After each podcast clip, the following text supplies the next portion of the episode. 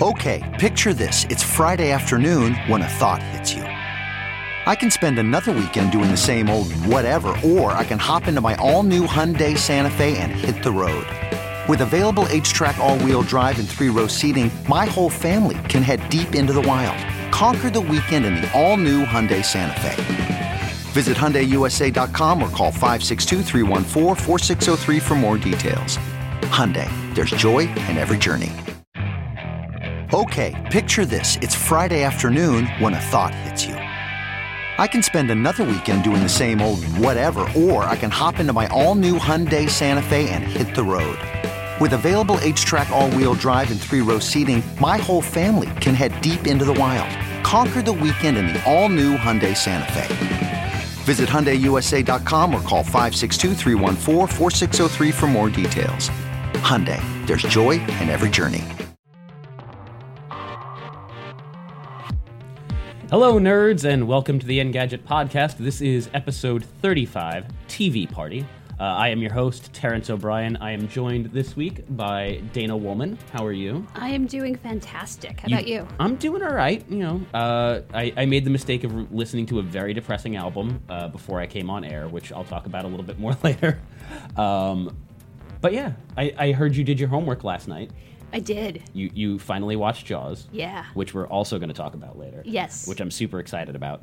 Um, we will eventually be joined by Chris Velazco. He is unfortunately stuck in traffic. Um, so when you do hear a third voice all of a sudden that you're very confused by, that, that's going to be Chris Velazco. And uh, he's going to be a very important part of this show because we're going to talk all about the new iPad later, uh, and he is the one who wrote the review. So nobody's better qualified to talk about that than him. I was editing but, it yesterday. Yeah, but I mean, he's going to make sort of a Muppet like appearance today. He's just going to pop out of nowhere, and that seems fitting. Yeah, I does Velazco make any appearances that aren't Muppet like? No, he doesn't. No, that's just pretty much his like standard form, right? Yeah, just vaguely Muppet like. Um, but let's get right into it because we are unfortunately a little tight for time today. Um, Big Boss is coming into the studio right after our podcast, so we kind of got to get things moving, get out of here. Yeah. Um, so let's start with Flame Wars as we do every week. Uh, this is kind of where we debate some of the biggest stories of the week. And I wanted to talk a little bit about YouTube TV. So that's finally launched now, right? In New York, LA, and San Francisco, Chicago, and Philadelphia. And it's what we call a rollout. Yes. It's begun rolling out. It'll eventually get to the rest of the uh, country, I guess, eventually at some point. Mm-hmm. That's the idea. But um, sort of the big question for me is considering the limited lineup of channels and all of the competition it faces in this uh, mm-hmm. market, all these like streaming live TV services, is it really a good value at $35 a month? So I think th- Let's start with what are the prices of like its sort of competitors. PlayStation Vue is what roughly the same price, I think, at least to start. They have much bigger variety of packages though. I have to check on PlayStation Vue. I think Sling costs less, doesn't it? I think Sling starts cheaper but also can get more expensive. Mm-hmm. I think it's part of the problem is right now it looks like that YouTube TV is a very limited offering. They have like one really basic set of uh, offerings and one price point mm-hmm. and they're kind of hoping that either the software experience or the inclusion of YouTube Red is enough to really get their hooks in you. Mm-hmm. Or even, I mean, just the brand recognition. But that's a strange thing because I don't think people think of Google or YouTube as a cable provider no. or an, a cable alternative, even. So I'm trying. I'm tr- trying to pull up the pricing for these other ones. Sorry, mm-hmm. this is little. So this is so yeah, the cheapest um, PlayStation Vue one starts at thirty bucks.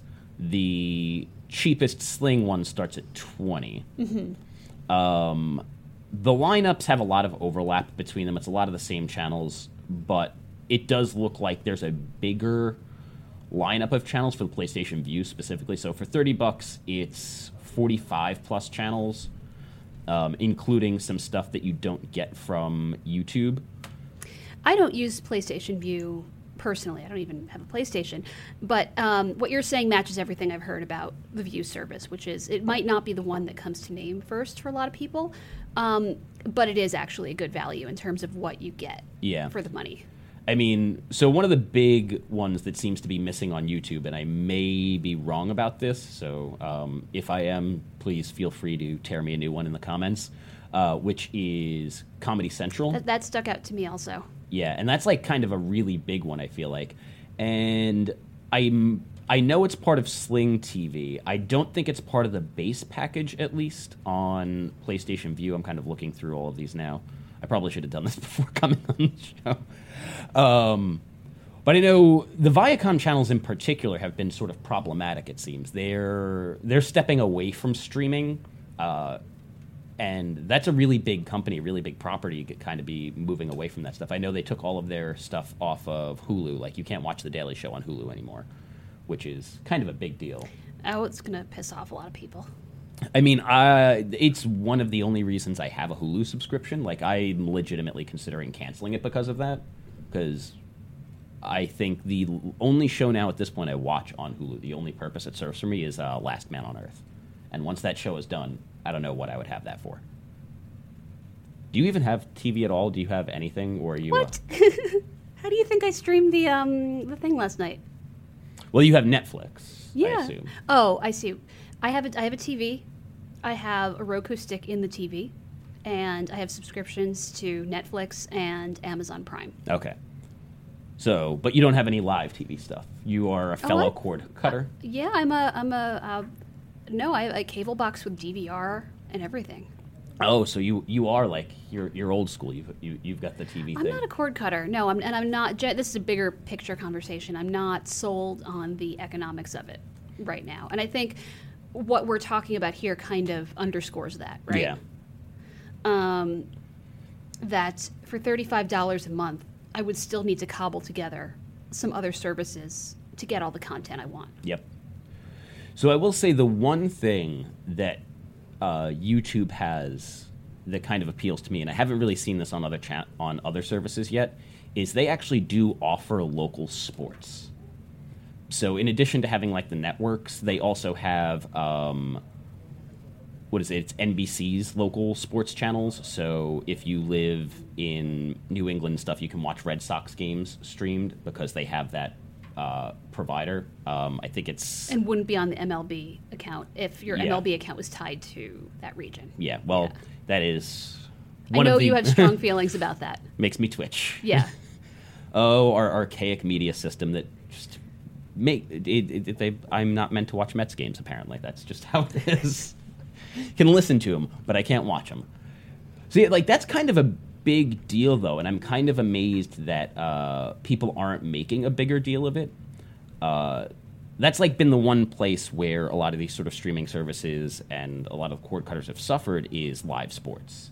You know, even if you have an HBO Now account, if you pay your fifteen dollars, you can't watch pay per view HBO boxing, even if you pay extra for it. You have to have cable TV. You have to have access to traditional pay per view service, um, and that's kind of a, a deal breaker for a lot of people. But are we saying this is maybe one of the few advantages of YouTube TV over its competition? I think so. I, and I, I think it's uh, you know something that hasn't been made a big enough deal of. Honestly, um, we'll see how it plays out. Um, it's not enough for me because it doesn't have New York local sports things.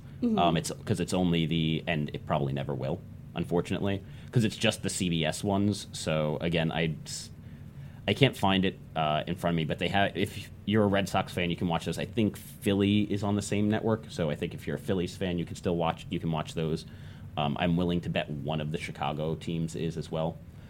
Uh, I don't know about San Francisco, but they don't have the New York ones. And part of the reason they don't have the New York ones, and they probably never will, is those are partially owned by pay TV providers. So the Mets are delivered by SNY, which is partially owned by Verizon, and the Yankees are on Yes, which I believe is partially owned by Time Warner, Comcast, whatever the hell it is now. Um, so those are just never going to come, and which is probably means I'm never going to buy any of these subscription services. Okay, so local New York sports broadcasting is basically owned by a crew of different mafias that have divided up Yes. the region, and those mafias are corporations. Yep. Yeah. Okay. They have they they it's that's how they lure you into it. They want you to buy their TV thing. Um, so I mean, if you're if you live in Boston and you're looking to cut the cord and you're a Red Sox fan, the thirty five dollars a month for YouTube might not be a bad deal. It's probably offers you a little bit more value than um, PlayStation or Sling, at least as a sports fan. Outside of that, I'm not really sold on the value proposition here, especially because I don't know, YouTube Red is kind of garbage. Have you watched any YouTube Red programming? Um, not much. No. Uh, I I watched um, is it Game Lab MatPat, who is like uh, one of these YouTube guys, and he did basically MythBusters for video games. Um, it was all right. Um, MythBusters for video games. Yeah. It's a weird concept. it is sort of a weird concept. Uh, so I've watched that. That was all right, and I forget the name of the show, but the guy who does Vsauce has another. They're really into their like MythBusters ripoff shows at YouTube because it's the same sort of thing. It's another like, oh, we're gonna do like, th- try and play out thought experiment kind of stuff in the real world and do MythBustery things. It's again, it's all right. Vsauce is a cool channel, but I don't know if it plays out for a full half hour like properly produced TV show. Um, so yeah, I don't know. YouTube TV. It's an interesting thing. Not sold on it, but I'm not sold on any of these yet. And clearly, you're not because you're still paying Comcast or Verizon or whoever. Um, I don't even want to know how much it costs. it's not that bad. no. Is it Verizon? Is that why? No, No. Okay. I'm on Time Warner. Oh, I'm sorry. Yeah. They're they are my mortal enemy. that is that is a topic for another day. Um, let's move on though, and talk Netflix. More TV. Yes. Um, they decided to abandon their traditional five star rating system and go for simple thumbs up and thumbs down. Uh, what was their reasoning behind this? Can you talk us through that a little bit? Right. So we they they had um, the five star rating system, and apparently people were mostly um, landing somewhere on either pole of that spectrum. Um, give it one star or five stars. People, uh, but weren't really giving nuanced ratings. And in experiments, Netflix found that um, basically in moving to a pass fail model, thumbs up or thumbs down. Um, they got more ratings, which is ultimately what Netflix is after, just a bigger volume of feedback. Um, and I have to say, so we we went with the headline um, Netflix's overly simplified ratings are here. Um, behind the scenes, I lost a battle on You that did. headline. I was in a minority of people who um, didn't like that headline. I don't think they're overly simplified. I think it makes sense, um, but I'm curious to hear why you would have preferred um, a five star system. because I see nuance in it. I, I for me, movies and television shows are not simply a, a, an I like it or I dislike it proposition. Um, and I appreciate the sort of granular control over my tastes. You know, I love Tommy Boy. Tommy Boy is a great movie. But objectively, Tommy Boy is not a great movie. And I don't want to give Tommy Boy five stars just because I love it so much, based partially on like my, my nostalgia for it. Because I know that if I give Tommy Boy five stars, then I'm going to have to deal with Netflix recommending me a whole bunch of garbage SNL movies I have no interest in. Like, I don't want Night at the Roxbury to show up in my queue. like, I have no interest in watching that movie. So that like finer grain control, being able to say like, no, it's a three because I like it, I enjoy this movie. Don't uh, don't not resurface it if it comes off of Netflix and comes back. Like I want to watch it again, sure, but don't necessarily recommend me everything that SNL has ever made a movie out of. Well, so I mean that partially um, answers the question I would have had, which is, who are these ratings for? Are they for you, or, or then what? Um, I mean, for me, I once tried to use the five star system in my iTunes library. I gave up on that real quick, um, but that was really just for me, right? Um, the Netflix ratings. Um, I also never really had the patience for that either, but you're saying you're invested in it because you believe in Netflix's algorithm and to some extent depend on it for your recommendations. Yeah, I mean, I, I think that there's there's value in buil- building nuance there. Um, I am an avid. Oh, hey, look who's here, guys! Just come on in. Hey, hey, hey, guys. Hey, How is it going? Hey, so we're talking Netflix. Thumbs up, thumbs down. The death of the five star rating. I'm a big fan. You're a big fan. Yeah. By the way, welcome, Chris Velazco. Hi, I just got here. I'm Chris Velazco, senior mobile editor, and uh, New Jersey is the worst state. Yeah, I mean, we could have told you that. yeah. Terrence has told me that. They have. If you ever get the chance to drag it out of him, get like the hot air balloon festival story out of this guy. It's incredible. The Hot Air Balloon Festival was perhaps one of the worst experiences of my life. Didn't you almost get into a fight? multiple times. I, I'm an impressive person that I can almost get into multiple fistfights in a parking lot at a hot air balloon Festival. just, festival. I mean, we're going off on a crazy tangent, but just let me make sure I've got this straight. You almost got in a fight in a parking lot, got back in your car, presumably cooled off a little bit, and then repeated the process multiple times. twice. That's that's still not a great look. Yeah, I mean, all right. to be fair, I spent more time in my car trying to get out of the parking lot than I did at the festival itself. or probably getting home for that matter. Yeah. So, Uh, I'm sorry.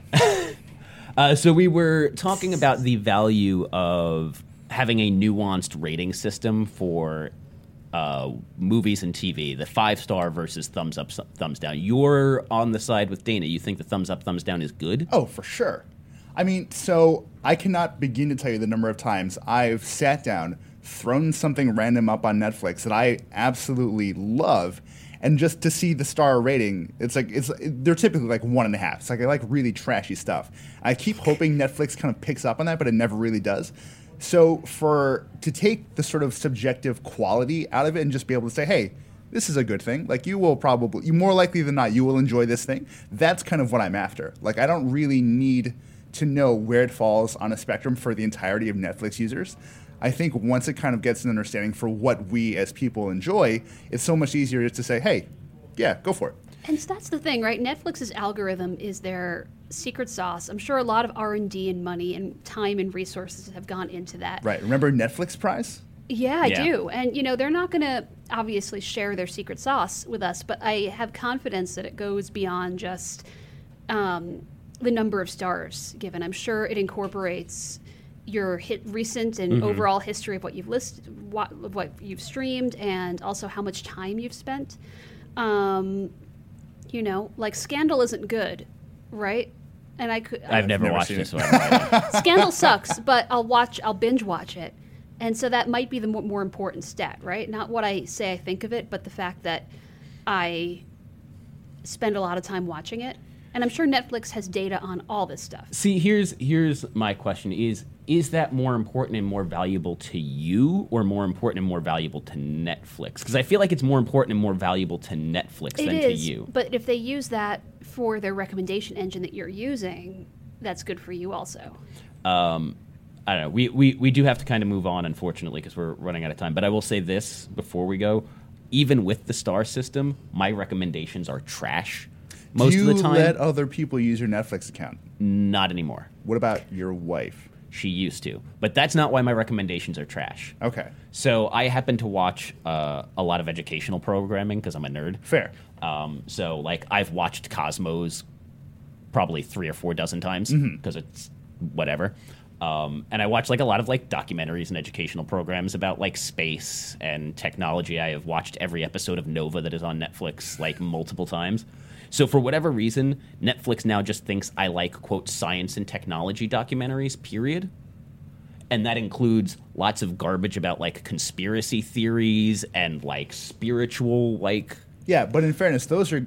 I, I wonder if Netflix is looking at what you're into and thinking, like, thinking, quote unquote, hey, this is a very intelligent, rational guy. Let's throw him some weird shit that he's just going to find hilarious. yeah so but like even with the five star system it's really not always that good with the recommendations i'm really concerned about what just simple thumbs up thumbs down is going to do And really, adolescent Terrence just wants people to understand him. yes i just, I just want people to understand me I just, I just don't want 9/11 truther documentary showing up in my recommended viewing. It's important to understand how some people think. I don't believe the words that I just said, but they sounded fairly good. Um, let's move on though to group chat and the whole reason you're here, Chris Velazco. We're going to talk about iPads. iPads. I, well, iPad singular. There is- iPad. there is just one new iPad. Yes. It's not the most exciting iPad, it is not. but it is, if nothing else, an iPad. And it's probably going to do really well just because of that. Well, I mean, it's not like the bar uh, for is really low there. Like, it's not like we've ever seen like a super underperforming iPad. Yeah. Apple makes an iPad, it sells a shit ton of them. Exactly. It always does. And like that has caused some level of consternation in like the Apple fan community because this is one of the few times Apple has really kind of conceded and built something that very much feels like a mass market device. Like, hey, it starts at 329, it's a little thicker, like you can kind of tell they made compromises to get this thing's price point down to where it is.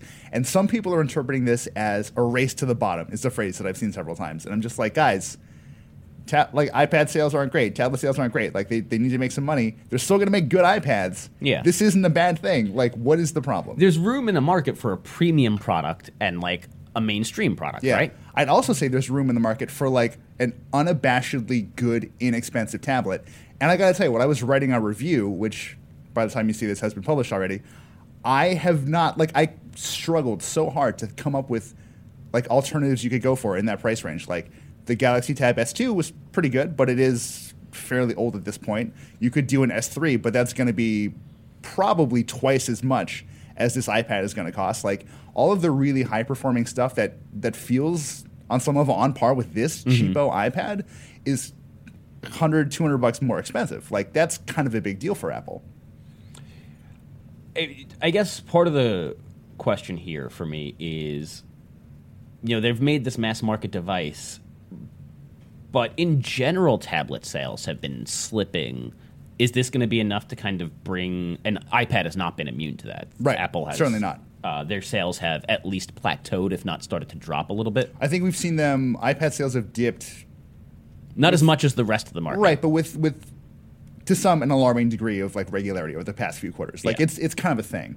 So is this going to be the sort of thing that can kind of at least stem the bleeding, if not uh, cause sales to tick back up? Do you think? I think in the short term it's going to be I mean it's going to be a positive for a while, if only because think of all the people who bought into the original iPad, they bought into the iPad 2. Like they have these old devices and you know what? Like they still mostly work. Like you can still use them to read Engadget or whatever. Like they're still mostly functional things.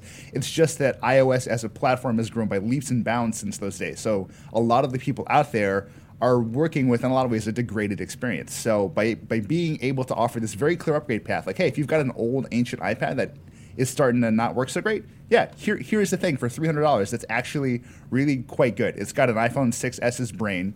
It has the screen more or less uh, from the iPad Air 2, just not laminated, so it's not quite as thin. It's not it's not like the iPad Air 3 like a lot of us wanted or expected, but it's a very good machine and it's a very clear path for people who on some level have been left behind by Apple. Do either of you still actually use a tablet, Oh my god, yeah. Dana? No. No. Okay.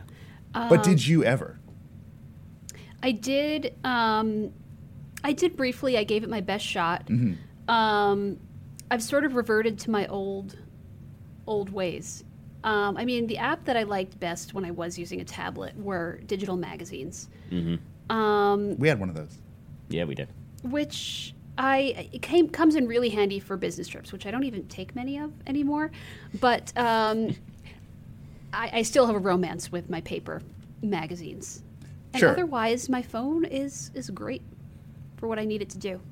Well, I feel like that's kind of the issue Apple has had to kind of wrap its head around. Like, big phones are a thing. Yeah. They, in a lot of ways, supplanted small tablets. So I, I would be shocked if we saw another iPad mini after this one. So Yeah. we're still working with like the Mini 4 that came out like a year ish, maybe two ago. Uh, so that's.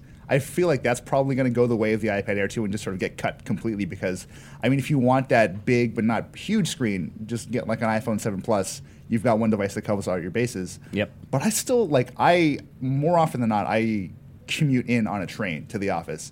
And in situations like that, where like holding a phone for like an hour, hour and a half gets a little, a little tedious, and I really don't want to pull out my laptop and like fire up a hotspot to just like bang out emails and stuff. Like situations like that, a, a full size 9.7 inch iPad or insert tablet here is perfect. Like I'd rather just sit there and read what I'm going to read, and I'd still have the flexibility to like swipe open and open a window and like bang off an email or a text message. Like it's phenomenally helpful for me at least. I guess I don't know. I, I abandoned the tablets kind of uh, when the smaller tablets died. Like as we got bigger phones, I had a Nexus Seven that I loved, um, and as that got a little bit long in the tooth, I had the Nexus Nine, uh, our review unit for a while, which is oh boy, hot garbage. Nexus Nine. That thing was I think that was the first uh, like big review I did here. Possibly. I It was not. don't- It was not great. No, it it wasn't was- a great foot to start off on. It is. It was not. It's not a great device. um, but what I kind of realized is I'm like you, Dana. I missed the magazines, which is mostly what I use my Nexus Seven for. Um, and I will say I pay for digital magazine subscriptions that I straight up just don't read, which is really dumb. Like I have a subscription to Wired and GQ, and I don't read either of them because I don't have anything that's really like enjoyable to enjoy the design on anymore. Do you So- remember we talked about digital cleansing a few? Yeah, I should really cancel back? those. You you might be time for you to do some sort of audit and just like Yeah, no, no. It's- find it's- all the stuff that you're still paying for that you. I think be. those are, those are two that I can probably pretty safely cancel. I'm sure I haven't read a, an issue of either of those in at least six months. But I mean, I paid for the year, so might as well just let it ride out at this point. Um, that's like the only thing though that like holds any appeal for me on a tablet. Like I don't know, I can do most of the stuff from a phone. Yeah, and, and that will continue to be the, the case for most people. But having the option where you could fairly inexpensively like move up into this thing that I don't know for some people very ably bridges the gap Yeah. between phone and more dedicated machine. Like I, I I've definitely been able to spend entire like not fully like vacation weeks where I would just like leave my laptop at home and just have an iPad and and get really everything I needed to get done. So Yeah. I don't think the, the capability of these devices is not really in question. It's just the the larger sort of context in which they fit like isn't there for a lot of people. Yeah. But by giving people this this cheapo option that works pretty well, I think Apple's doing a really good job of capturing anyone who feels like they do have that context in their lives somewhere. Well, I think that's actually probably one of the strongest things going for it is, you know, I think part of the reason the market kind of tanked for tablets probably is with the death of the smaller form factor, uh, prices for obvious reasons went up. Right. And a $200 Nexus 7 is a much easier sell than a $600 uh, 10 inch iPad. Like, it's it's a much different investment of money.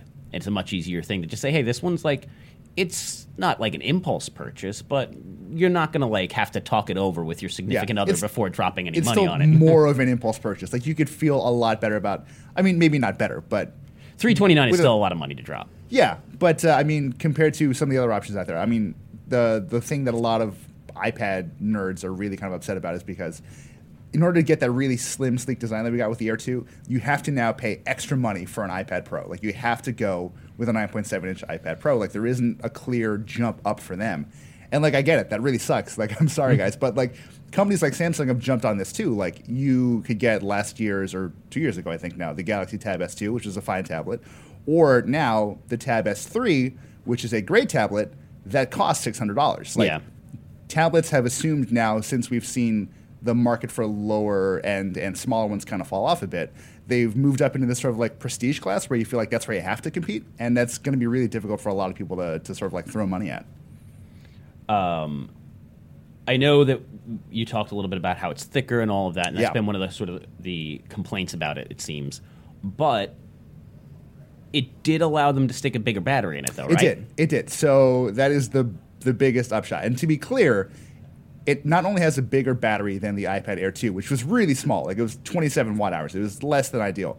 It was it's actually even bigger than the original iPad Air, which is the body this thing is modeled on. So it's actually better than the thing that than what we got like god 4 5 years ago. I have no idea. I mean, it's it Time should- means nothing. Exactly. It shouldn't be surprised that this battery is better, but there are some upsides to it. So, to all those people out there chanting thinner is better, like, come on, dial it down a little bit. Like, Yeah. there's there's reasons this works okay. I would I would gladly sacrifice a few millimeters just to like get a couple of extra hours of battery life. Yeah, I've said that for a really long time, mostly with regard to phones, and I didn't really see that coming with this iPad.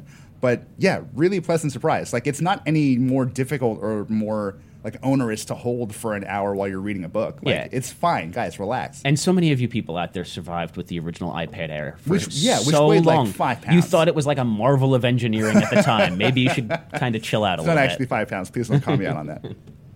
Um, we are running out of time though, so it is time to get to the wind down. Mm. And you know, suggest the readers, viewers, listeners kind of go check out a thing, watch a thing, listen to a thing, read a thing, do a thing. Are you are you asking me to start because you're looking at me? I'm right looking now? at you. Do you have Do you have something to I recommend? do. I, do have a thing, and it's really so. There's a bit of a backstory involved with this. So I went to Mobile World Congress two years ago, and I don't know that this is actually a sanctioned thing, but I do this like take a book, leave a book thing because you get lots of people from different locales kind of rolling in and leaving their stuff behind. So I left some lousy. I think it was it wasn't lousy. It was like a Raymond Chandler novel, but like not one of his great ones. And I took this book off the shelf called The Dark Side of Love by Rafik Schami. It's originally uh, a German novel that was translated into English a few years back, and it's just it's not my usual thing, but it's just fascinating. Like it it chronicles the intertwining lives of two prestigious Middle Eastern families. And like on the outside, it feels like this Romeo and Juliet thing, but oh, there's like a murder mystery. Some guy's body was found in a basket above a cathedral. And then you jump back like 40 years to figure out like, oh, well, the clans start off as like feuding goat herders and stuff. Like it's frankly incredible. It feels like six books in one. I'm like halfway through it. I've been reading this thing for like two years. Uh, so if you have if you have time in your life to invest, like I feel like this is really Is worth it a really long book? It's yeah, it's it's like Bible size. Okay. Oh God. Yeah. Okay. Um, it's gonna be uh, if I pick it up, it's gonna be like um, Wilderness Warrior, which I think I'm three quarters of the way through, seven years What in. what is Wilderness Warrior? It's a biography of uh, Teddy Roosevelt. oh, okay. Well, I'm in for that actually. It's super interesting, but it's just like really dense. It's like 900 pages. It's like the tiniest of type. It's also like I have it in hardcover, so it's impossible Oh, to yeah. carry around with you. I chip away at it. Um, before we get to Dana, because she's kind of got the big one for the week, as she's going to have every week for the wind down, because we, she's getting homework assignments. Uh, I'm going to recommend that people go listen to the new Mount Eerie album, A Crow Looked at Me. Um, if you're not familiar with Mount Eerie, the it's uh, musician. His name is uh, why is it escaping me for the moment? Uh, Phil Elverum. He's his former band was the Microphones, were also awesome. Um, but the new album, the new Mount Eerie album, is really beautiful, really depressing. Um, so I would make sure that you are by yourself or don't have anything important to do when you give a listen to it. Uh, it's all about the death of his wife. God. So it's super heavy. Um, I put it on this morning without really thinking about it, and like legitimately started welling up with tears while listening to it at my desk. Wait, I did. I don't mean to laugh at your pain, but did you? Was this morning the first time you listened to this album? It was. I had been, I had kn- I knew that it was going to be like a heavy thing, and I'd kind of been like, I don't know if I can do it right now. Um, there's a lot of things that I'm like, I really should need should need to like watch this or listen to it, and I'm like, God, it's to be really heavy though, and I don't know have it, if I have it in me, so I just put the Migos album on again. it's like my solution. Just, I'll listen to T-shirt on repeat and be a happy man. Uh, so I finally put it on this morning, and it is every bit as good as everybody says it is. It's a really gorgeous album, uh, but it is really super, super depressing. Uh, the second track is all about um, him bringing his one-year-old child to the site where they were going to build their house and spreading her I ashes. can't. It's like, like I can't even listen to this right it's now. It's rough. Um, but yeah, really beautiful album. Should definitely check it out, uh, especially if you like feeling miserable and depressed. I live in New Jersey, so like I choose that state for myself anyway. Yeah. So it's So perfect. Done. Dana, though, Yeah, you did your homework this week. I did. You watched I should have done it sooner. You should have. You watched Jaws last night. Yes. Live tweeted Jaws last night, Yes. which also made me super happy. Um, It was a scary movie.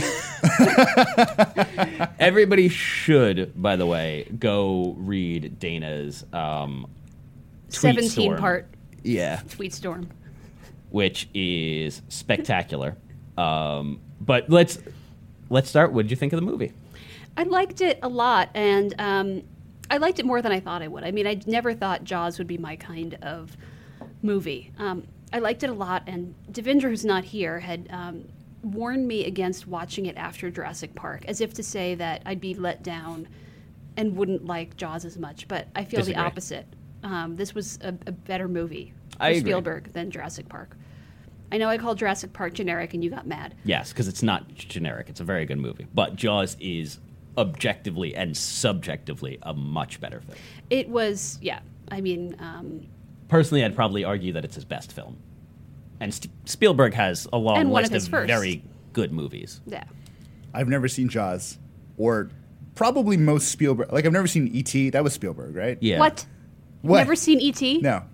Can Can you Uh, give him homework? For I think next I've I, th- I think I've seen maybe half of like an Indiana Jones. Can he get some homework? Why does it? Yeah, have- what? What? Well, I feel like your homework to me is to to listen to more Bruce Springsteen. That's. I mean, that's my homework to you, literally every day. No, I think E.T. takes priority and Indiana Jones. Uh, I don't agree with you on that one for so many reasons. I heard uh, Crystal Skull's pretty good. God, I hate you.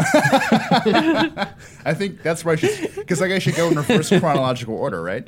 I mean, they will get progressively better. mean, no, there's- actually, they won't because Temple of Doom is pretty bad. Actually, so what surprised me about Jaws, though, is I know that it was made 42 years ago, and God, it hasn't so been that long. these animatronic sharks, which I read m- were mostly malfunctioning during production, which is partly why Spielberg didn't show the sharks, but I think that made for a more suspenseful movie. Um, but when when the animatronic sharks did rear their heads, they're still scary. Mm-hmm. I mean, it's They're old and low tech, but I mean, I mean, you can't hear it on Twitter. I, you, I captured it the best I could, but I did gasp out loud by myself a few times during that movie in a way that I didn't expect to, given just how old it is and how um, crude, relatively speaking, the effects were. well. I mean, I think the the ability of Jaws to til- still kind of scare you and build that suspense speaks to the power of like practical movie effects. Um, you know, this is one of the things that I think Jurassic Park does really well. And one of the reasons why that movie ages so well is that there's a really good blend of practical effects and really top notch, especially for the time, computer animation. But there's this physicality to like having an animatronic shark biting the bottom of the boat as opposed to relying on computer graphics for everything. I mean, it was more than that here. It was the music and it was the camera angles. Um, I mean, it is to be clear, an expertly directed film Yeah. from top to bottom. I started to have a Pavlovian response every time I heard the theme music. dun dun. It's like, oh shit, what now? dun. So you realize we're gonna play that just around the office around you now, right? Um, We're gonna get them to play it over the speakers at five thirty. Yep. Just so everybody That's knows, not gonna go well. At five thirty in the afternoon at the office, they play music over the loudspeakers for some reason that we can't quite figure out. Nor do we know who has control over it. I actually do know. Oh, do you now? Yeah. Are we allowed to? Can, I'm gonna- can you I'm share gonna that information? I'm gonna request the Jaws theme. I'm gonna file a FOIA request to you so I can find out who I have to talk to about this. So I'm, I'm glad you you watched it. You finally now also understand the we're gonna need a bigger boat reference. They never got a bigger boat.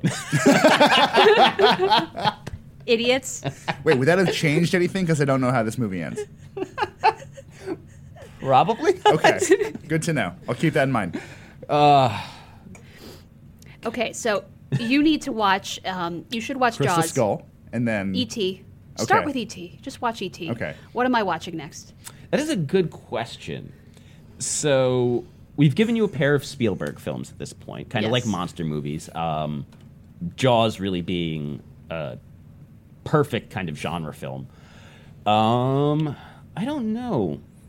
See, this is the thing. We should have had this conversation before we came on, and we did not. Have you seen? You've seen all the Indiana Jones movies. Let's move away from Spielberg, though. Should we give her something like arty and weird? Well, Should so we go pop culture? Here's my question: Are you exclusively trying to give Dana good things to watch, um, or is like, yes. or is like so bad it's good also possible? I mean, if it's a um, really like a cultural touchstone kind of thing, so bad it's good. Give me like good I- stuff. Like I'd say, like Plan Nine from Outer Space is like a cultural touchstone. Sure. Um, but it's also a terrible movie. I was going to throw out Troll 2, which is objectively awful, but the Get greatest, the greatest film I've ever seen in my life. Troll 2 is Oh, amazing. So good. But here's what I'd say is if you watch Troll 2, you also need to watch the documentary The Best Worst Movie. Yes, in Uh, which in which the mom, it's revealed, kind of went a little crazy. Yeah. After this movie. Um, I don't know. You feel are you feeling something super dumb and ridiculous, but also like a sort of cult classic thing? Um, No. well, let's let's go cult classic. Have you seen Rocky Horror Picture Show? Yes. Okay, so that's okay. Not that I'm necessarily a huge fan, but I I was got thinking it. cult classics. I watched Little Shop of Horrors. Wait, You have you have not never seen Little Shop of Horrors? Okay, there we go. That's Dana's homework is watch Little Shop of Horrors. I'm gonna give you extra credit homework though. No. Yes. No. Can we film you singing it using the new Clips app No. that I've used to capture you talking about your baked ziti? Um, which isn't a thing. For extra credit after you watch the movie, find the original ending and watch that as well. Uh, easily found on YouTube, but watch the original ending, which is uh, the ending from the play, but they decided was too dark for the film, and so they changed it. The original ending, I argue, is a much better way to have gone. So, Can I clarify something? Were there not two? Like, wasn't there another earlier Little Shop of Horrors with like Jack Nicholson in it? yes, which is also very good. But but that's not what we're gonna. Throw That's at not it. what we're watching. That is not that is not the cultural touchstone. it's a very good movie, but it is not uh, right, Rick fine, Moranis. Fine, fine. So yeah, go watch Little Shop of Horrors for next week. Dig up the original ending on YouTube. Uh, we will reconvene next week to discuss it. Uh, any last thoughts before we close this one out? Nope. No. All Dana, right. how was how was your dinner? It was great. Yeah, Cooked it myself. baked ziti with bits of chicken sausage and mozzarella sprinkled in. I don't know why I've memorized that, but it's it's lodged in there, unfortunately. She hasn't brought in uh, scones again yet. It hasn't brought in anything in You a know, while. You're Actually, gonna have to make scones. All right, we need to wrap this up Yeah, and all right. browbeat Dana into making. And Dana scones. needs to go back to the kitchen. I yeah. know. Uh, Dana, where can the fine people find you on the internet? I am at Dana Wollman on Twitter, and as you can see, sometimes I rant about movies I am in the process of watching. Chris. Hey, you can find me on Twitter at Chris Velazco. Velazco spelled V is in Victor, E L A Z is in zebra, C O. It's pretty good. I like that. I've my entire life I've been using that. I am at Terrence O'Brien. Lots of E's, no A's. Please uh, send us your feedback, your criticisms, your questions, whatever. We want to hear from you guys. Uh, you can also hit up uh, the podcast on Twitter. It's at Engadget Podcast, or you can email us. It's podcast at Engadget.com. Uh, we will be ne- back next week. In the meantime, subscribe, rate, do a thing in Live your long, prosper. podcast. Yeah, do that. All right, let's go.